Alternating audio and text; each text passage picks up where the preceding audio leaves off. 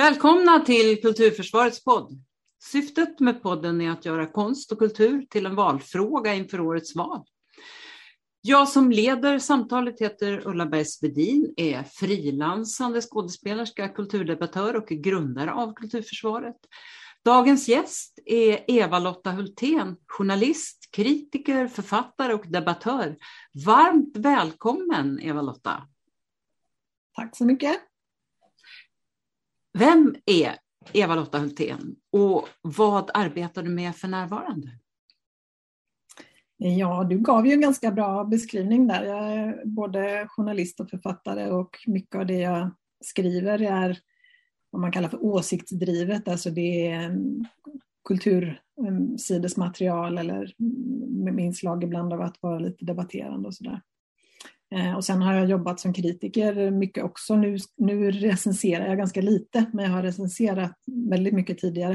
Eh, både barn och ungdomsböcker och, och vuxenromaner och, och eh, sakprosa, alltså facklitteratur. Jag bor på landet, lite norr om, eller nordväst om Ljungskile, ute på en ö. Mm. Ja, jag har familj, man och två barn. Och vad var det som gjorde att du eh, sökte dig till de här arbetsuppgifterna? Då? Um, du tänker på att jag skriver just om skolan eller? Ja, överhuvudtaget. Vad var det som fick dig att uh, bli journalist? Uh, var, var, ja. var befann du dig när du var liten? uh, att jag blev journalist har väl att göra med att jag vill påverka samhället på något sätt och då passade skrivandet mig bra. Jag tycker väldigt mycket om att skriva och formulera mig också såklart. Men, um, men det passar mig. Jag är frilans uh, och sitter för mig själv hemma. Jag uh, skulle nog inte orka ha en arbetsplats att gå till hela tiden. Jag skulle heller inte trivas med att andra styrde för mycket vad jag skulle skriva om. Så att det här är mm. ett sätt för mig att ha väldigt ja, stor frihet i, i vad jag väljer att skriva om och eh, möjlighet att påverka eh, på ett sätt eller i en form som passar mig kan man säga. Du, du är ju författare också. Mm. Eh, jag har skrivit flera sakprosaböcker. Mm. Eh, bland annat en som heter Resan från mörkrets hjärta som handlar om Eh, varför vi i vissa situationer och sammanhang begår grymheter och övergrepp på andra människor. Och, eh, och vad det är som utmärker de här människorna som, som står emot, alltså som inte följer med flocken eller som, som tar risker för att rädda andra. Eller så, där. så det är en av böckerna. Sen har jag skrivit ett par böcker som handlar om skogsbruk, vår relation till naturen och till skogen och hur vi kan eh, bruka skogen på ett mer hållbart sätt. Så jag skriver mycket om, om vår relation eh, till naturen i olika sammanhang. Eh, min förra bok handlade om tävlande och konkurrens och varför det inte är bra. Eh, och nu den här senaste då heter eh, eh, Vad ska vi med skolan till och handlar om, om ja, precis vad den, vad den heter, vad vi ska ha skolan till. Och eh, det här är ju så att säga eh, en kulturförsvarspodd. Hur har din relation till konst och kultur sett ut om man ser till eh, bakåt i tiden när du, när du var barn och så? Jag har alltid tyckt om att skriva och läsa. Så det har ju varit mina främsta kulturaktiviteter, både läsandet och skrivandet. Så jag lärde mig att läsa när jag var väldigt liten och jag älskade att vara på biblioteket. Det är sånt där eh, väldigt tidigt, väldigt starkt minne var när jag var fyra och ett halvt och kunde skriva mitt namn själv och äntligen fick ett eget lånekort på biblioteket och jag har kvar det lånekortet fortfarande. Jag kommer ihåg att jag blev upplyft på disken och fick sitta på disken och skriva mitt namn på ett, ett gult bibliotekskort. Eh, så det, och sen är jag också väldigt, eh, om, när det gäller intressen, kulturella intressen så har jag alltid tyckt om att fotografera. Sen har jag inte varit sådär mm. jättebra på det, men jag höll på mycket när jag var i tonåren och fota framförallt svartvitt. Jag tycker väldigt mycket om att gå på, på fotutställningar och, och sådär och har alltid gjort det. Alla sorters fotografi egentligen, både så här, dokumentära eh, eh, det mera som kanske blivit vanligare nu då de är bearbetade bilder. Mm, mera fantasi eller fantastiska bilder. Um, ja, jag hade drama som tillval också när jag gick på gymnasiet. Det har aldrig varit någon ambition att bli skådespelare eller så, utan det var mer för att det bara var roligt. Mm. Och det tänker jag också är en viktig grej, just det här att allt måste inte... Det blir lätt sådär, precis som med sport, att om du ska spela fotboll när du är tonåring så, så är målet att du ska bli fotbollsproffs. Liksom. Mm. Jag tänker att mycket man gör måste väl också få vara bara för att det är kul. Både när man är barn och när man är vuxen. Att målet behöver inte bli att man ska bli proffs eller så. Det kan vara kul bara här och nu också.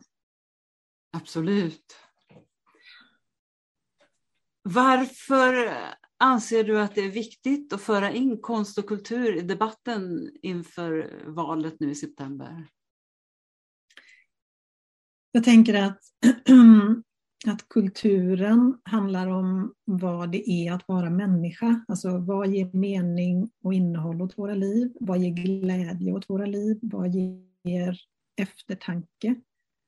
Alltså att alla de här bitarna handlar ju om vad det är för mening med att leva. Ehm, och att det är superviktigt att allting inför valet inte bara handlar om jobb och ekonomi och så lite vård. Utan det måste också få handla om just de här större frågorna. Vad, liksom, vad, vad ger mening åt våra liv? Och då är ju kulturen en, en viktig del i det skulle jag säga. Därför är det viktigt att vi får in, in det i samtalet, i, i debatterna inför valet. Jag kunde inte vara mer överens med dig. Du, du har precis som du har berättat här ett väldigt brett fält som du arbetar inom. Du skriver om miljö, jämställdhet och internationella rättvisefrågor och, och medier och är engagerad i frågor som rör barn och unga och har länge varit aktiv i just debatten om skolan. Du menar också att vi behöver ha ett holistiskt perspektiv och se helheter och inte en sak i taget. Och det där är någonting som jag också funderat mycket över varför vi gärna pratar om just en sak i taget och inte om helheter. Hur mm. ser du helheten i alla de där frågorna som du skriver om? Det är en jättebra fråga. Man kan väl säga att det mesta som jag skriver om handlar om relationer på ett eller annat sätt. Alltså att det handlar om relationerna mellan människor eh, eller mellan människan och naturen. Eh, så det här med hur vi förhåller oss till oss själva men till kanske framförallt varandra och till, till naturen omkring oss eh, intresserar mig jättemycket. Ehm, ja, och hur vi ser på det här med att vara människa på ett sätt som både vi själva och andra och naturen mår bra av. Det kanske är det som, som är det sammanbindande i, i alla de här disparata ämnena som jag skriver om. Ja, nej, men jag, jag tänkte när jag, när jag såg allt det som du ägnar dig åt att eh, många gånger så hör man i debatter och så där att man stänger av andra genom att säga att det där är en helt annan fråga. Det där mm. hör till ett annat fält. Medan ja. om man ser på människan som, som, som, som en, en hel varelse så att säga, då mm. borde det kanske inte vara så. Nej, och det, alltså det där tänker jag ju också eh, mycket när vi pratar just om skolan då, att, mm. att man vill gärna prata om barns och ungas psykiska ohälsa och så är det en fråga för sig. Och sen ska vi prata om, om kunskap i skolan och då är det en fråga för sig. Alltså som om inte barns och ungas hela liv hänger ihop. Ja. Eh, alltså vi måste se hela barns och ungas liv och hur, hur olika delar hänger ihop med varandra och samspelar med varandra och påverkar varandra. Det blir väldigt konstigt om vi ska prata om barns och ungas psykiska ohälsa utan att prata också om, om skolan eller hur, hur, idrotten pressar på när det gäller prestationer och så vidare. Så det, ja ja, jag tror du verkligen är något på spåren där. Mm. Och då skulle jag vilja fokusera på en av delarna som du skriver om och det är ju skolan då som debatteras ju väldigt flitigt. Och då handlar det oftast om mätningar som du är inne på i flera av dina intressanta artiklar. Och mätningar av resultat som är så mycket annat i samhället. Mm. Och vi fanns ju tidigare i toppskiktet och Finland som nu ses som ett föredöme har, menar ju du, kopierat svensk modell medan vi har lämnat den. Eh, kan du berätta lite om det? Mm. Eh, alltså några av de här mätningarna som vi använder oss av mycket nu, eh, PISA och PIRLS till exempel, en annan mätning, Eh, de startade ju på 90-talet tror jag båda två, möjligen någon PIRLS lite senare, ja, någon gång i slutet på 90-talet. Eh, och då har vi inte legat på topp, har vi inte gjort i de mätningarna, däremot har vi legat betydligt högre än vad vi gör idag tidigare. Eh, men andra mätningar som man gjort tidigare tyder på att vi hade bättre kunskap, mätbara kunskapsresultat på 90-talet. Samtidigt som vi också då hade en mer jämlik skola och lägre eller mindre problem med, med psykisk ohälsa hos barn och, och så vidare. Så det som jag tycker är intressant med Finland det är just att de har presterat väldigt bra på PISA som ju ändå är ett, ett, ett bra mått när det gäller just hur, hur kunskapsnivåerna ser ut. Och PISA är inte så snävt som man kan tro heller. De tittar på, på alla möjliga liksom, parametrar i sina tester. Men, eh, men Finland ligger bra till och det är intressant då, för Finland har ju liksom hög status för sina lärare. De presterar bra på PISA, de har en väldigt jämlik skola. Och de kopierade ju, när de liksom utformade sin skola, så kopierade de hur vi hade jobbat i Sverige. Eh, och sen har vi gått ifrån eh, hur vi gjorde tidigare. Eh, eftersom vi någon gång på 90-talet började tro att konkurrens är en, liksom en bra väg till framgång på alla möjliga områden. Så att alla skolor, barn skulle ställas mot varandra, lärare skulle ställas mot varandra, skolor skulle ställas mot varandra och så vidare. Eh, och allt skulle utförsäljas och, och ja, konkurrensutsättas och sådär. Eh, och det är också, jag har intervjuat vid ett par tillfällen Andreas Schleicher som är den som är högst ansvariga för OECDs utbildningsenhet, som man säger, de som gör PISA-testerna. Mm. Eh, och han sa ju att svenska skolan som den såg ut på 70 och 80-talen, det är the golden standard för utbildning. Alltså så borde skolor se ut. Wow. Så, det, så det är jätteintressant att vi har länge gått åt fel håll. Vi har använt fel incitament i skolorna. Vi har snävat in målen för skolorna. Vi har snävat in ramarna för hur undervisning ska bedrivas. Helt utan några skäl. Det finns liksom inga verkliga skäl eller vettiga, vettiga skäl till att vi har gjort det. För det, svensk skola var ju bra när de här förändringarna började. Det är jättekonstigt. Så det är ju helt ideologiskt styrt att vi har gjort så på det sättet skulle jag säga, att vi har försämrat skolan. Men var det inte så att det var Peje Emilsson, Kreab och det gänget och så Carl Bildt och vid rodret och så beställde de en utredning som skulle visa på att det här med New Public Management och skolan, det, det, skulle vara bra. Och just OECD sågade hela den där utredningen och sa att det här varnar vi för. Och sen så mm. lades det det svaret från OECD helt enkelt i någon skrymsle någonstans och så körde man mm. på ändå, som du säger då av ideologiska skäl.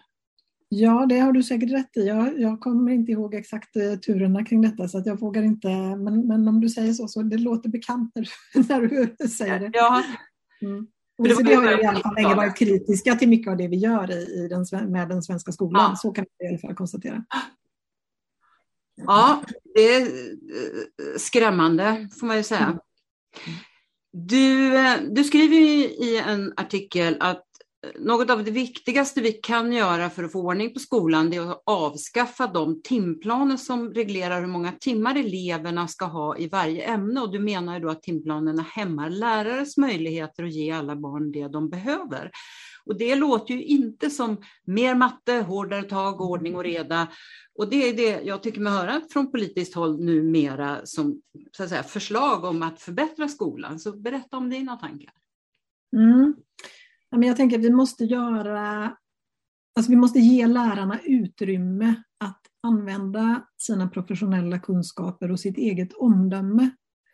Eh, att titta på eleverna de har framför sig i klassrummet. Vad behöver de här eleverna? Vad behöver den här gruppen? Vad behöver individerna i gruppen? Och hur kan jag hjälpa just de här eleverna med det de har svårt med eller det de är intresserade av och vill lära sig mer om. Alltså, och tar vi bort timplanen, alltså timplanerna är ju ett system där varje skolämne har ett visst antal stadgade timmar så att säga per, per läsår eller om det är per stadium, jag är lite osäker på det. Men, um, man säger då att det, det, är viktigt för det ska vara likvärdigt och, och, och, det är jätteviktigt med matte, ja men då ska matten få några timmar till och sådär. då, då har man ju liksom en syn på barn och på lärande som att det handlar om programmering. Alltså, mm. Om man har ett visst antal timmar i matte, då lär man sig de här sakerna, då lär man sig så här mycket.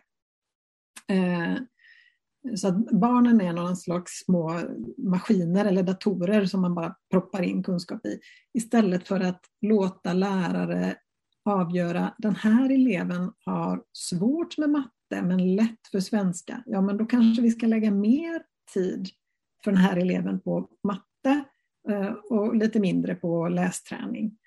Eh, eller för den delen, den här eleven är jätteintresserad av matte eh, och vill gärna få tillfälle att, eller lite om tid att utveckla eh, sitt mattekunnande, ja men då kanske den eleven ska ha ännu fler timmar i matte för att den, den mår bra av det och den är duktig och den kan utvecklas och så vidare.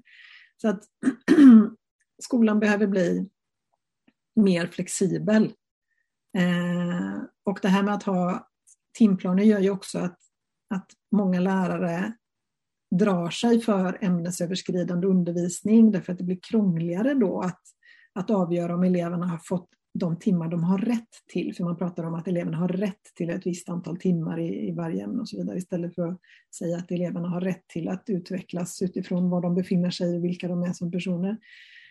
Eh, så att jag tänker att det klart att inte det räcker att bara plocka bort timplanerna så blir alltid skolan bra. Så är det verkligen inte. Men det är en, en signal om att vi ser att ni kan tänka själva som lärare och rektorer eh, och att barn och människor är olika och behöver olika saker. Så att det öppnar, det ger större möjligheter för eh, en mer flexibel och kreativ skola, skulle jag vilja säga. Och förhoppningsvis skulle det också öppna för att det blir roligare att vara lärare därför att du helt enkelt får använda ditt eget omdöme och dina kunskaper och samarbeta med dina kollegor på ett annat sätt. Och roligare att vara elev också kan jag tänka mig. Jag tänker också på den här tillitsutredningen som ju ändå har talats rätt mycket om som just ska ge förtroende för de som innehar de olika posterna och det gäller ju inom alla möjliga områden men om man då tänker i skolan. Och att eh, också, det är så mycket prat om individen och individens frihet och valfrihet i alla andra sammanhang, men här är det plötsligt eh, verkligen inte då individanpassat som du säger. Nej. Det är ju konstigt. Mm. Ja, nej, man, som sagt, just när det gäller barn så är det mycket som liksom inte gäller för just barn som vi tar för självklart när det kommer till vuxna.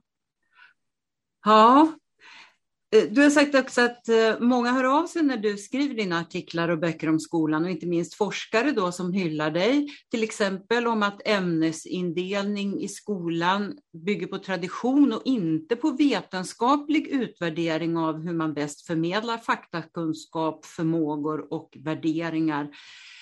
Det låter ju inte bra, är det så illa?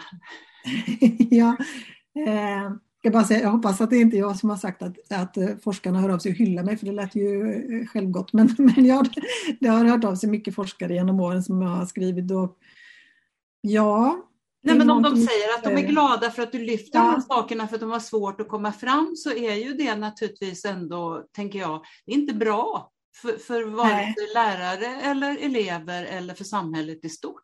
Det, det, ändå, det är nog min tolkning kanske då, men det står jag för. Ja. ja, men är det så illa frågar du? Och det, ja, i mångt och mycket är det så illa. Alltså det, eh, mycket av det som vi gör i skolan det bygger ju snarare på, på traditioner än på vetenskapliga utvärderingar av hur man lär sig bäst.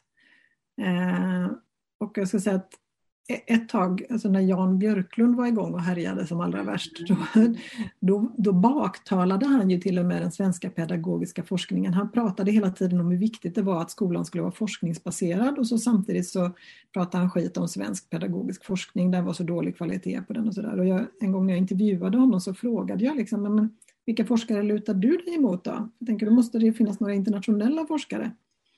Han kunde inte nämna ett enda namn på, på någon forskare. Så att, eh, skolpolitiken bygger ju sällan på Reservofficerare. forskning utan Förlåt, vad sa du? Reservofficerare kanske? Ja, precis. Men, men, men, eh, skolpolitiken bygger ju ofta mer på sådär idéer vi har om, om vad som är bra för barn eller vad som, hur vi lär oss och sådär. Ehm, så att ja, jag får ofta, får ofta kommentarer från forskare som är glada att jag tar upp eh, saker på det sätt som jag gör och, och sådär och försöker att reda ut vad som, vad som faktiskt stämmer och inte. Och sen hörde av sig en del föräldrar som är mm, frustrerade över att deras barn får illa i skolan. Eh, mm. Lärare hör av sig och säger att Åh, så här jobbar jag, vad härligt att du uppmärksammar att det går att göra på det här sättet. Och så här har jag gjort det i 30 år och, och nu får jag inte göra det längre. Och så där. Så eh, det, är ganska, ja, det är ganska många som hör av sig. Så jag, man får en känsla av att det är många som är frustrerade över hur skolan funkar. Ja, och du, du, du menar också att kursplanerna då är både uppstyrda och fullproppade så att det inte finns utrymme för elevers och lärares egna forskning. Och det är väl det du menar där då, att de tillsammans, så att säga, lärare och elever ska kunna få tid och möjlighet ja. att eh, utforska saker och ting. Mm. Tänka tillsammans och upptäcka ja. tillsammans och, och lyssna på varandra och så. Mm. Och det, det, tycker inte jag är så svårt att förstå, att det skulle kunna vara till glädje och nytta eh, inför små människors framtid. Nej, precis. Nej, men det är också det, alltså, man ska ju få med sig en vana från skolan att man är värd att lyssnas till. Sen ska man ju alltid få liksom, möta ifrågasättande också och mm. ja, in, inte bara låta barn tycka och tänka och, utan att att man också förväntar sig att de kan förklara varför de tycker och tänker vissa saker eller tror vissa saker. Eller så där. Och hjälpa dem att söka kunskap och sådär. Men, men just den här känslan av att jag är en person som är värd att lyssnas till är så himla viktig att få med sig. Och det är ingenting man kan säga att nej, det väntar vi med tills du är 20, då kan vi börja lyssna på dig. Då har folk gett upp. Om de inte har blivit lyssnade på en enda gång förrän de får gå ut gymnasiet, då kommer de inte att börja höja sina röster och tycka och tänka saker i 20-årsåldern plötsligt. Nej, och du, du, du har ju skrivit en eh, artikel så sent som idag i eh, Aftonbladet.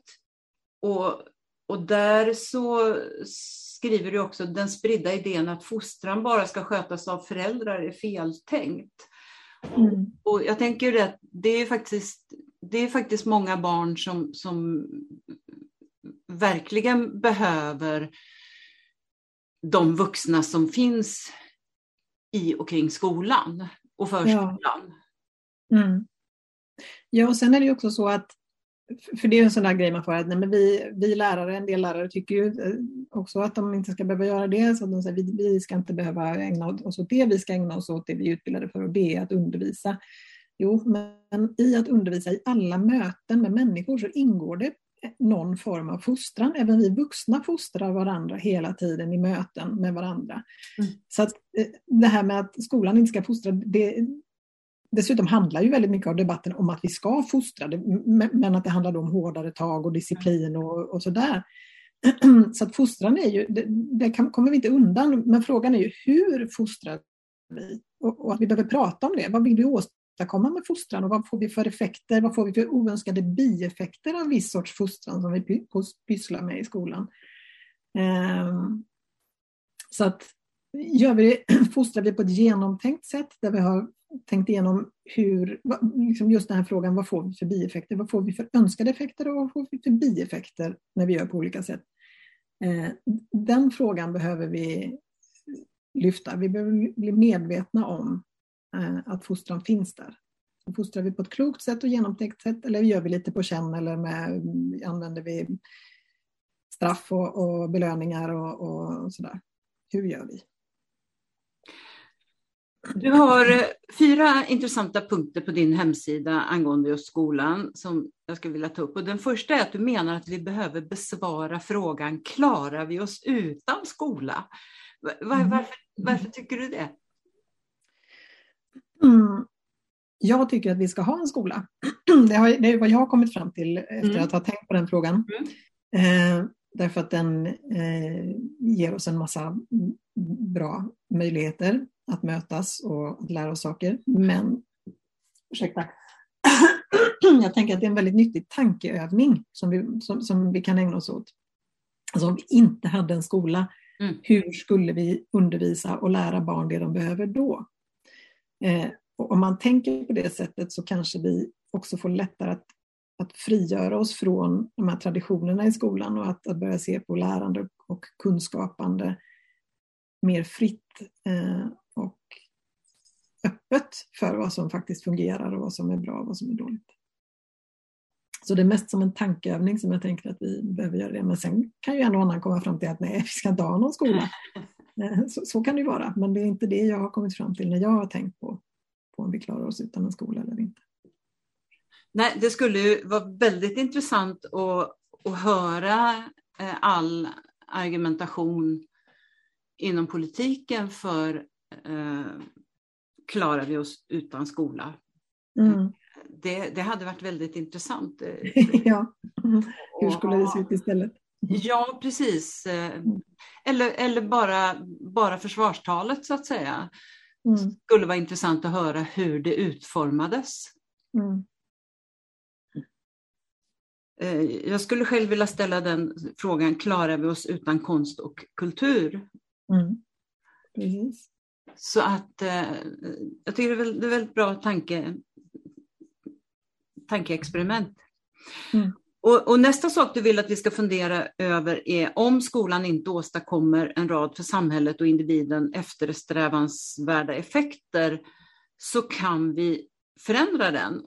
Och då uppkommer genast hos mig frågan, finns det ett vi och kommer vi någonsin att bli överens om vad det är för effekter vi vill uppnå och hur de i så fall ska förändras?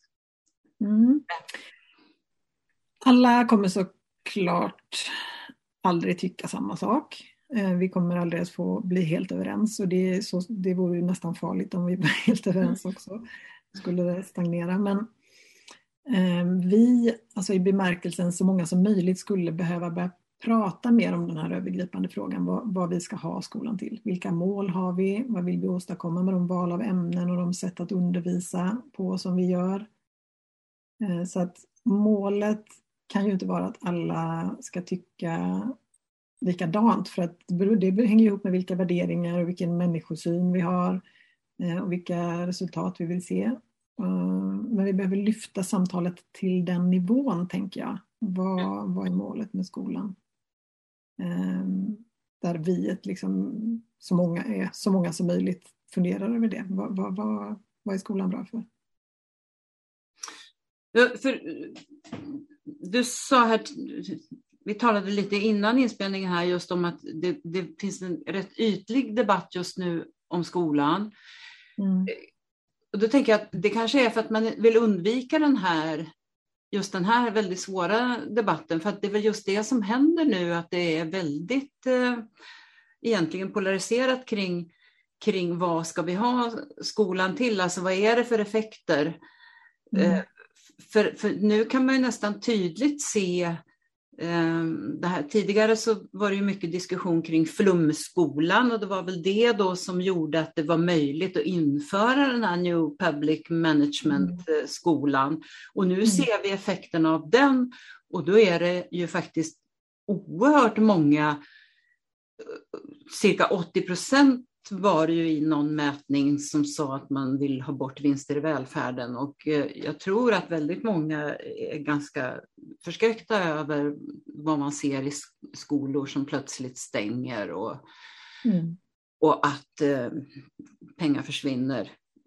Mm. Gud vet var och så mm. vidare. Och, och, och då, då då, då blir det, det, här blir ju väldigt obehagligt med tanke på att det handlar om barn så, som, där, där det försvinner år mm. i barns uppväxt och utbildning. Mm. Så det, det, känns väl lite så som att eh, den här frågan är, borde vara en otroligt het fråga inför valet, tänker jag. Mm. Ja, just nu så, alltså, det är ju lite som med alla, nästan alla samhällsdebatter så blir det på något sätt att man blir väldigt insnöad på ett område i taget och det, mm. just nu när det gäller skolan så pratar vi då väldigt gärna om problemen med konkurrensen mellan skolorna, alltså friskolesystemet och sådär och det är jättebra att vi diskuterar det tycker jag. Det är superviktigt. Eh, mm, men en del inslag, alltså eller stora delar av skoldebatten genom åren länge har ju varit väldigt, väldigt ytlig hela tiden. Att det har handlat väldigt mycket om, ja, som nu då när man pratar om att mäta kjollängder och att det, det, blir, det blir liksom ett studsande på ytan. Eh, tidigare har det varit så för eller mot inkludering eller som ju är en lite djupare fråga kanske, men, men alltså kepsar i skolan eller eh, hur ska barn få använda fula ord och var går gränsen? Alltså den typen av ytliga saker. Mm. Eh, medan vi, skoldebatten sällan når ner till de där större djupen. Vad, hur formar vi samhället med skolan? Alltså vad, vad gör det med vårt samhälle och med individerna i skolan när vi undervisar på ett visst sätt eller när vi undervisar på ett annat sätt eller när vi läser vissa ämnen men inte andra. Och så där. Det, det samtalet ser man ju i princip aldrig när det gäller skolan. Du har ju besökt Jena Planschule i, som ligger i staden Jena i östra Tyskland och där har man infört ett nytt ämne som kallas ansvar. Och på de lektionerna, ansvarslektionerna blandas elever från alla årskurser för att diskutera hur man kan förbättra saker på skolan, se till att de blir gjorda. Och det kan då handla om att minska matsvinn, fixa ett regnskydd över cykelställen eller få till egen honungsproduktion på skolan det påminner lite om det du pratade om i början med den, den här helheten kan man säga då. Mm. Och man har också Partnerskola Nicaragua som ett företag lett av elever arbetar med att stötta på olika sätt. Och I årskurs 7 till 9 har man ytterligare ansvarslektioner där man jobbar med att påverka och förbättra saker utanför skolan som till exempel utsmycka den nya idrottshallen i Gena och du blev också guidad av en äldre elev när du besökte skolan i Jena. Kan du berätta om det besöket och, och vad det gav dig? Mm. Ja, den skolan tyckte jag var helt fantastisk och det handlar ju om att väldigt mycket på skolan är på riktigt. Alltså det de gör ska, alltså ska bli någonting som fyller ett, en funktion eller har ett syfte eller ger värde till andra människor. Mm. Och de här eleverna som jag mötte, alltså jag var, gick runt helt fritt där och pratade med olika elever i olika klasser och sådär. Och de var väldigt frimodiga, många av eleverna, väldigt nyfikna och pratsamma när vi på, på, pratsamma med mig. Och, eh, alltså det, de togs på allvar som som människor. Det handlar inte bara om att träna på att göra saker för att göra, liksom, kunna göra någonting annat om tio år, utan det handlar mycket om här och nu och mycket av det, när de lärde sig saker så skulle de också presentera det för andra. Eh, den här skolan var ända från förskola upp till eh, trean på gymnasiet, så att de här specialarbetena som eleverna gjorde i trean till exempel, då höll de föreläsningar som var öppna för alla på skolan och ofta kom lärarna dit, eh, inte för att liksom rätta eller så, utan för att de helt enkelt var nyfikna och intresserade på vad eleverna hade att berätta. Så att de, de togs på allvar, de hade makt och inflytande tillsammans med lärarna. Eh, så att Genaplanskolan var en, det är ett väldigt bra exempel på att skolan kan se eh, annorlunda ut än vad den gör och att det fungerar. Att, att att barn lär sig och barn tar ansvar för sitt lärande. De är också jätteduktiga på att hjälpa varandra mm. och stötta varandra.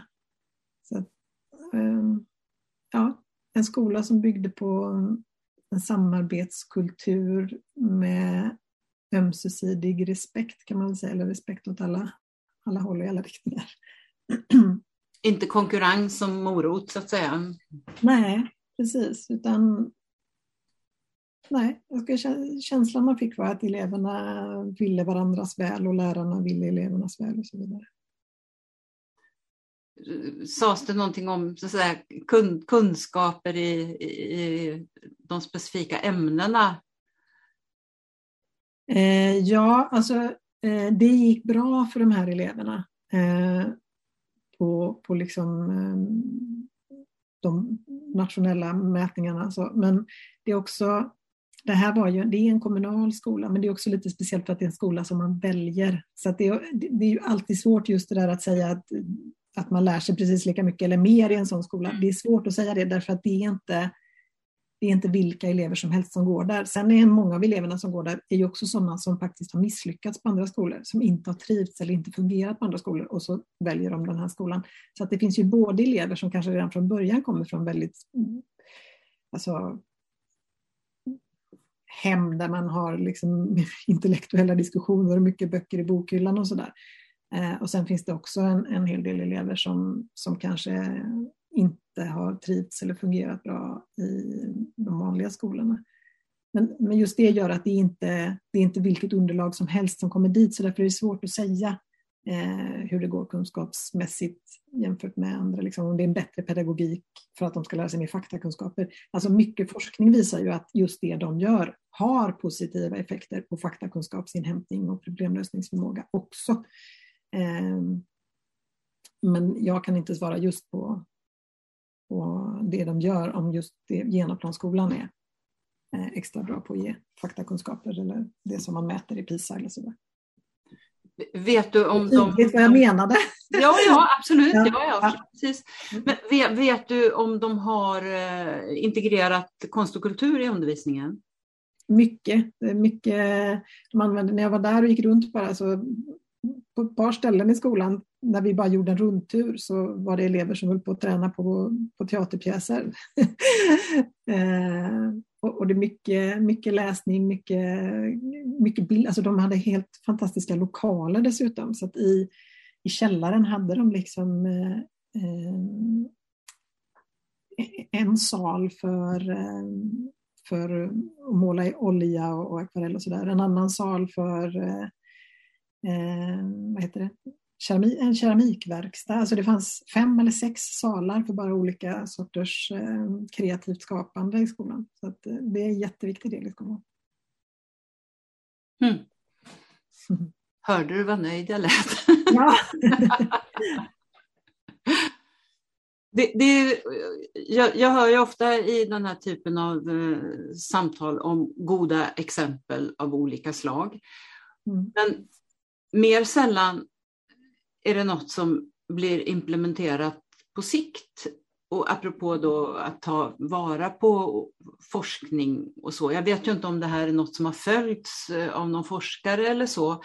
Men generellt sett så tänker jag att det görs så väldigt mycket som visar på goda resultat på olika sätt. Men det är bara något man, liksom, man läser om det och man pratar om det och där fungerar det så bra och tralala. Mm. Och, mm. och, och, så höjs det upp i olika sammanhang. Men varför tar vi inte vara på det? Har, har du någon tanke kring det? Det finns ju en jättebra eh, stor studie. Det är en, en metastudie på metastudier. Alltså, han, han har samlat kunskap från 800 olika studier om skolan. Eh, John Hattie heter han, det är en forskare, en uh, australisk forskare tror jag han är. Eh, så, och hans studie heter Visible Learning, det är en tjock bok, eh, där han har tittat på liksom, effekten av olika saker vi gör i skolan. Eh, och då kan han ju till exempel visa att sånt som relationsbyggande i skolan har väldigt stark effekt även på elevernas kunskapsinhämtning. Så att eh, den studien är jätteintressant att titta på om man är nyfiken på vad som faktiskt fungerar om man vill höja elevernas kunskapsnivåer. Sen är ju inte det här med att höja elevernas kunskapsnivåer, det är inte skolans enda mål. Så därför så, så kan en del saker som höjer deras kunskapsnivåer kanske vara negativa för deras utveckling på andra områden. Så man får ju alltid vara lite försiktig. Det är ju där med, återigen, vad har vi för mål för skolan? Alltså vissa saker vi gör kan ha negativa biverkningar. Alltså det kanske är jättebra eh, att repetera saker supermycket om man vill få in faktakunskaper i huvudet. Men det kanske inte är det vi ska göra hela dagarna då. Nej, just det. Du, du har ju sagt att du, du vill se en skola som utvecklar eleverna både kunskapsmässigt men också känslomässigt, moraliskt och socialt. Och det låter ju mm. fantastiskt. Vad är, vad är det du ser framför dig då? Eh, Genaplansskolan är ett väldigt bra exempel. Ehm, eh, det finns fler. Just nu har jag skrivit eh, färdigt precis ganska nyligen en lång essä om, om de här pedagogiska pionjärerna i Sverige, de som har gått före med att, att utveckla pedagogiken i Sverige. Eh, framförallt kvinnor som har gjort det och de, med början i slutet av 1800-talet. Och där finns det ett jättespännande exempel som heter Tyringe helpension. Det var en internatskola. Eh, och de jobbar jättemycket som, alltså det är väldigt likt hur Järnaplansskolan eh, jobbade. Och de, den skolan fanns mellan 1909 och 1936 eller något sånt där tror jag. Men alltså det, och det var också precis som Järnaplansskolan så var det en skola där alltså lärarna var auktoriteter i sin kraft av att de hade kunskaper och att de var goda ledare, att de var kloka människor, inte för att de hade formell makt. Um, och där det också fanns den här ömsesidiga respekten mellan elever och lärare, att elever tillfrågades om saker som att de faktiskt hade någonting att tillföra. Ehm, Äm, alltså, ämnesöverskridande och tematisk undervisning eh, en stor del av tiden. Eh, väldigt mycket tid för friluftsliv, skapande verksamhet, lek, gemenskap. Att eleverna får möta världen utanför skolan, att de får bidra i verkligheten, göra saker som faktiskt behövs eller som kommer andra till glädje. Eh, det är väl lite sånt som jag skulle vilja se. Sen har jag ju också väldigt konkret förslag på några nya ämnen och det ena av de ämnena som jag skulle vilja se är praktisk psykologi. Mm. Att man skulle ha det redan från början därför att så himla mycket i våra liv eh, handlar om hur vi fungerar i relationen till andra människor. Det är en så viktig kunskap att ha, att förstå vem man själv är och hur man fungerar och hur andra fungerar och att de kanske inte tänker och känner samma som jag i liknande situationer utan de är andra personer och hur tänker de och hur fungerar de och hur kan vi mötas? Så att jag tänker ett ämne som praktisk psykologi skulle handla just om det med att förstå sig på sig själv och att förstå sig på relationer och hur andra människor fungerar det är väl ja, lite, lite förslag på vad jag skulle, hur jag tänker att en drömskola skulle kunna se ut. Det låter ju väldigt intressant tycker jag. Och, och ehm, ja, det som slår mig då är ju eh, hur, hur, hur det har diskuterats när man har velat prata genus till exempel i i skolan att man då avfärdat det från vissa håll som så kallat genusflum och så. Mm. Men just att, att det, det, handlar ju också om mänskliga relationer. Mm. Eh, filosofi. Mm.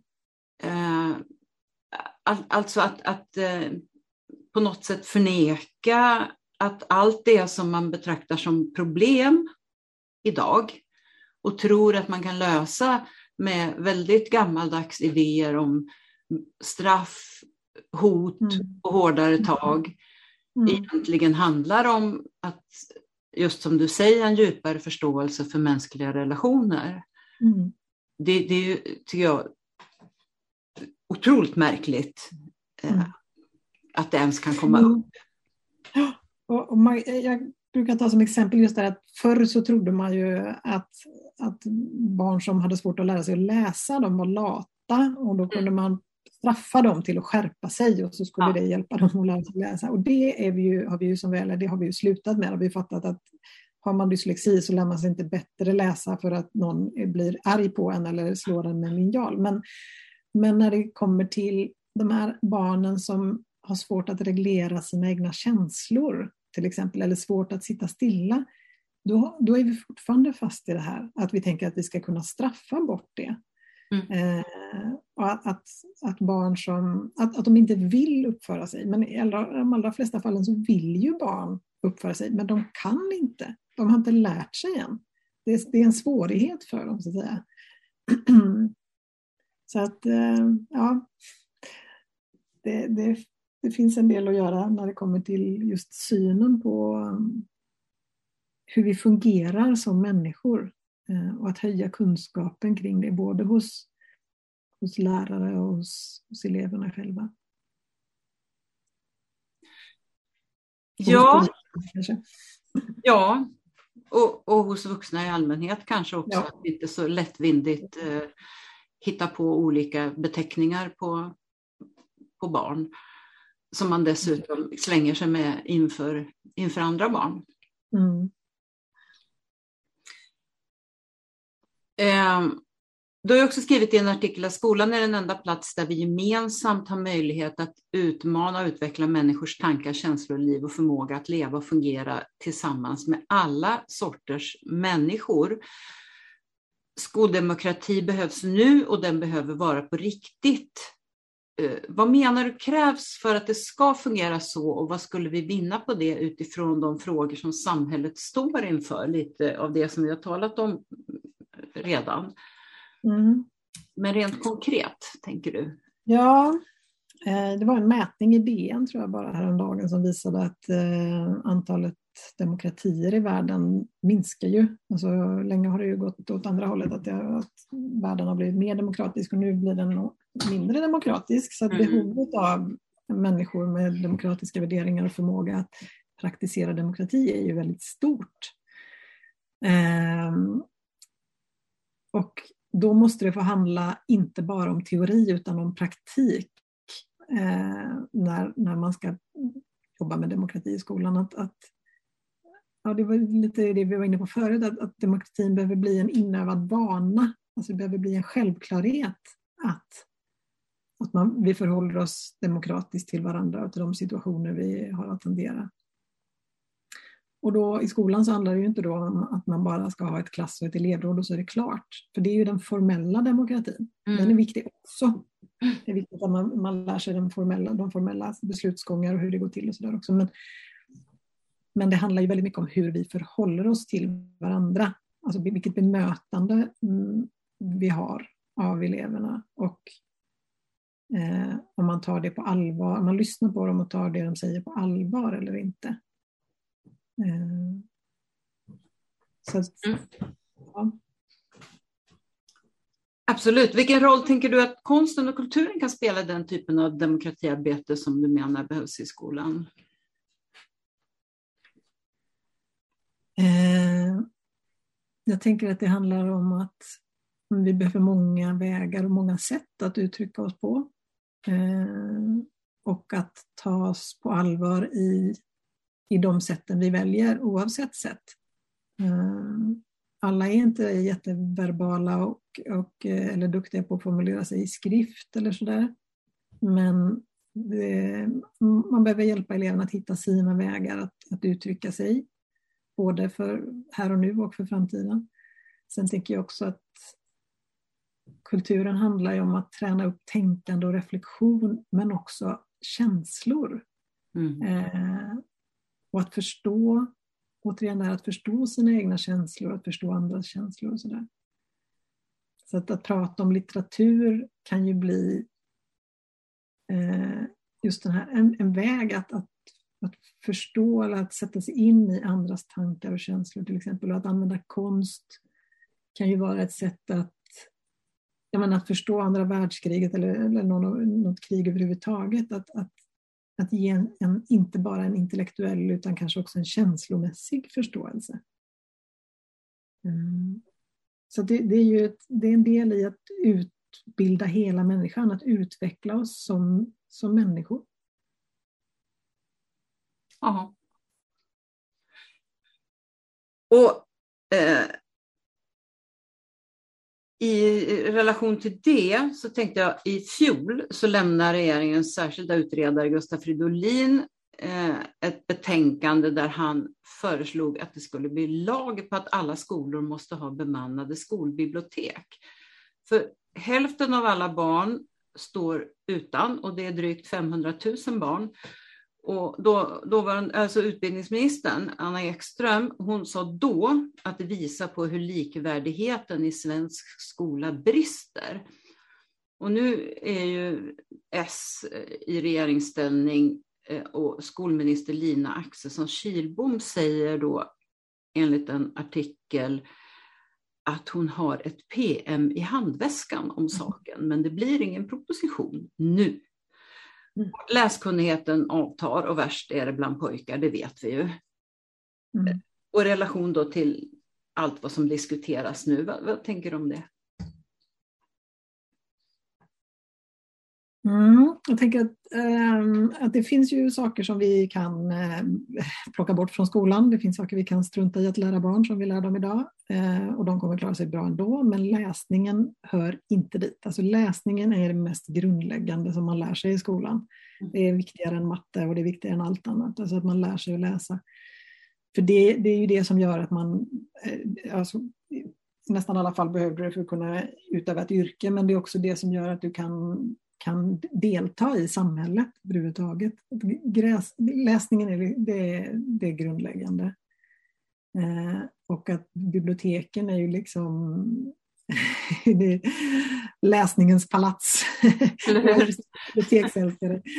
Eh, så att jag tänker att det är superviktigt och att, att det ska också finnas helst en en bibliotekarie eller åtminstone någon som är specialutbildad på skolan för att hantera skolbiblioteket och ta emot eleverna där och hjälpa dem att hitta fram till böcker som, som gör att de får läslust och som gör att de lär sig eller utvecklas.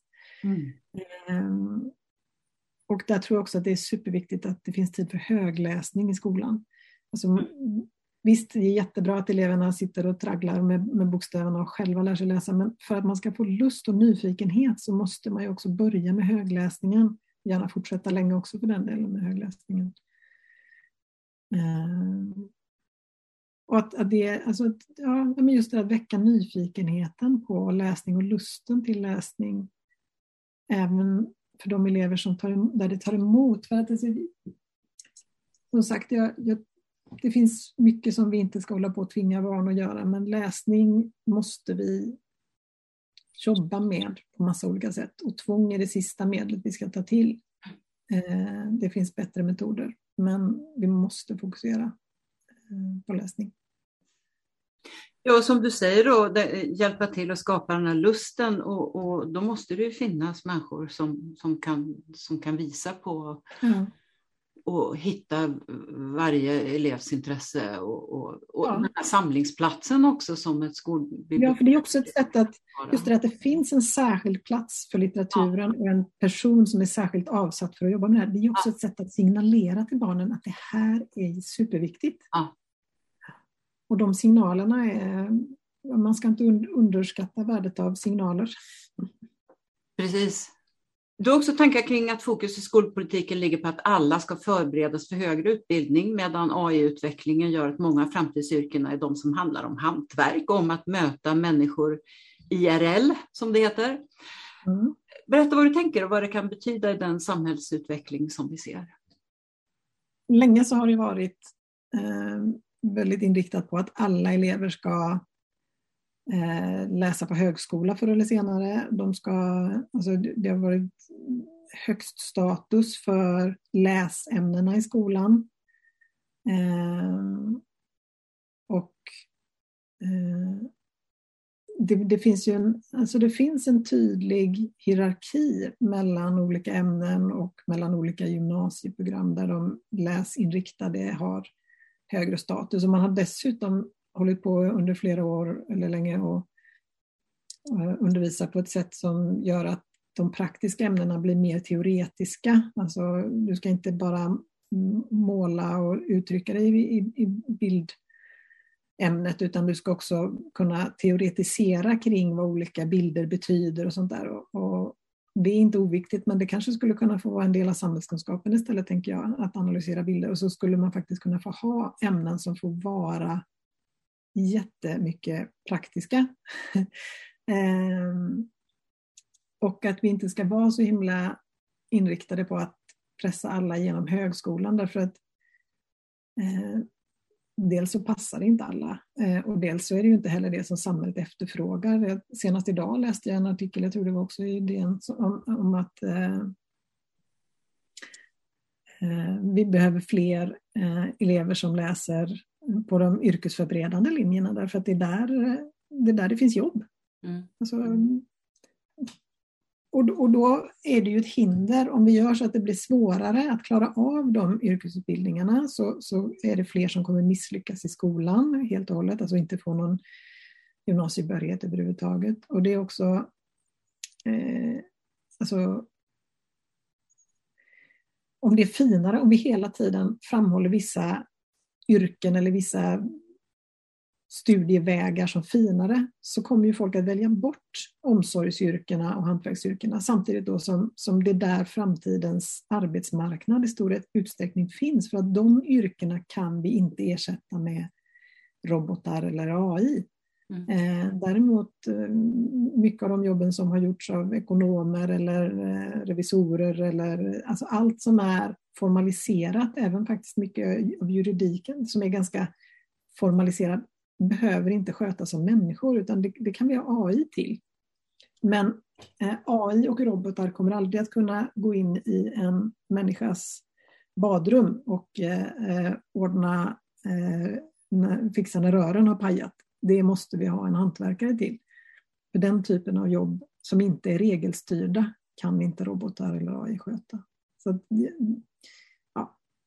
hantverks och omsorgskunskaper är framtidskunskaper helt enkelt. Och dessutom så har vi ju nytta av, framförallt omsorgskunskaper har vi ju nytta av i, i våra vanliga liv också, inte bara i yrkeslivet. Mm.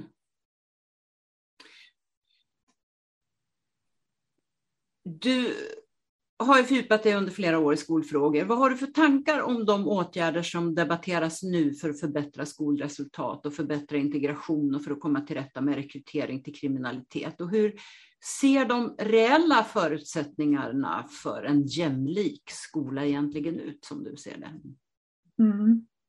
Alltså det finns ju massa problem som, som, ja, som har att göra med det, mycket av det som debatteras nu, alltså den skolsegregation som är helt förfärlig och som också är, går, åt, det går åt fel håll. Liksom. Det blir mer och mer segregerat. Och det, eh, det behöver vi hantera, det behöver vi göra någonting åt. Eh, och sen behöver vi, eh, som vi har varit inne på också, lyfta samtalet om vad vi ska ha skolan till. Eh, att det handlar alldeles, alltså samtalet och trycket på skolan uppifrån, alltså från politiker och tjänstemän och så, handlar alldeles för mycket om eh, ordning och reda och mätbara resultat och alldeles för lite om eh, gemenskap och mening för eleverna i skolan. Så det skulle vi behöva fördjupa oss mycket mer i, alltså den typen av saker. Men redan idag så skulle jag säga att skolans styrdokument ger ju stort utrymme för mycket av det jag har pratat om här nu och som står i min bok. Det finns redan ett stort, ja, det finns redan goda möjligheter att, att skapa en skola som ser mer ut som Genaplanskolan än som en, en, ja, en genomsnittlig svensk kommunalskola idag, eller friskola med för den delen. Så att ut, utrymmet eh, kan bli bättre. Men det är inte det som är det stora problemet utan jag tror snarare det stora problemet är hur vi ser på skolan och vilket tryck vi lägger på skolan. Styrdokumenten kan bli ännu bättre men de är helt okej redan idag. Men var, var, var sitter hindren då? I huvudet på, på oss och på politikerna och på lärarna själva som har blivit och rektorer som har blivit pressade länge i att eh, driva på skolan åt ett visst håll och sådär. Det, det här pratet om flumskolan har varit så förödande för skolan. Ja. Alltså. Där man har pressat skolan med, med ja, och, och, genom att säga att allt som inte har att göra med kunskaps, faktakunskapsinhämtning att göra, att det skulle vara flum. Alltså det, mm. ja, det har gjort mycket skada i skolan skulle jag vilja säga. Men det är ofta katten på råttan, råttan på repet och så vidare. Så det, det är alltså tryck från politikerna på, på cheferna, mm. på rektorerna och så är det liksom, går det mm. hela vägen ut och så är det så att säga generationer av elever som, som får betala det här. Och du skriver ju att det är ett jättelikt experiment. Det, det är så mm. du ser det? Mm. Ja, det kan man ju säga att det är. Att vi, allt vi gör med och, och mot barn och unga, det, det, får ju dels stor inverkan på deras tid här och nu och på hur deras framtida liv ser ut och det mm. påverkar dessutom samhället på en övergripande nivå. Att, ja, eh, precis. Det är ju vår mm. framtid också. Ja, precis. Right back at us, om man säger så. Mm.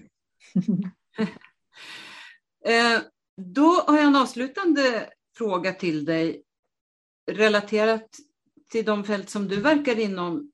På vilket sätt och av vilka anser du att konst och kulturpolitiken bör debatteras inför valet så att det som står i alla kulturplaner blir tydligt att konst och kultur är viktigt för såväl samhälle som medborgare? Eh, vilka borde prata om? Jag tänker att det borde diskuteras av politiker inom alla fält, mm. eh, eller människor inom alla fält. Eh, att just det här att kulturen handlar ju om att vara människa, att, att tänka, känna, uttrycka sig. Det, det påverkar hur vi ser på samhället. Så det, det finns, finns som resonansbotten hela tiden på något sätt. Eh, och att vi ska tänka på kulturen. Alltså, så här, kulturen kan ju användas för att styra samhället. Eh, och då måste vi fundera över hur vill vi ha, hur vill vi ha det med det? Eh, hur vill vi att den ska få vara med och styra samhället, påverka samhället? Eh, I vilken utsträckning? Eh, ska, ska kulturen skydda oss mot något, puffa oss åt något håll? Och, och, och, vill vi det? Hur vill vi förhålla oss till att, att den fungerar på det sättet? Den, alltså, kulturen är ju Sverigedemokraternas, en av Sverigedemokraternas flaggfrågor och det har att göra med att det handlar om det. Liksom, vilket samhälle vill vi ha? Vilka, vilka människor vill vi vara mot varandra? Att, eh, mm, ja.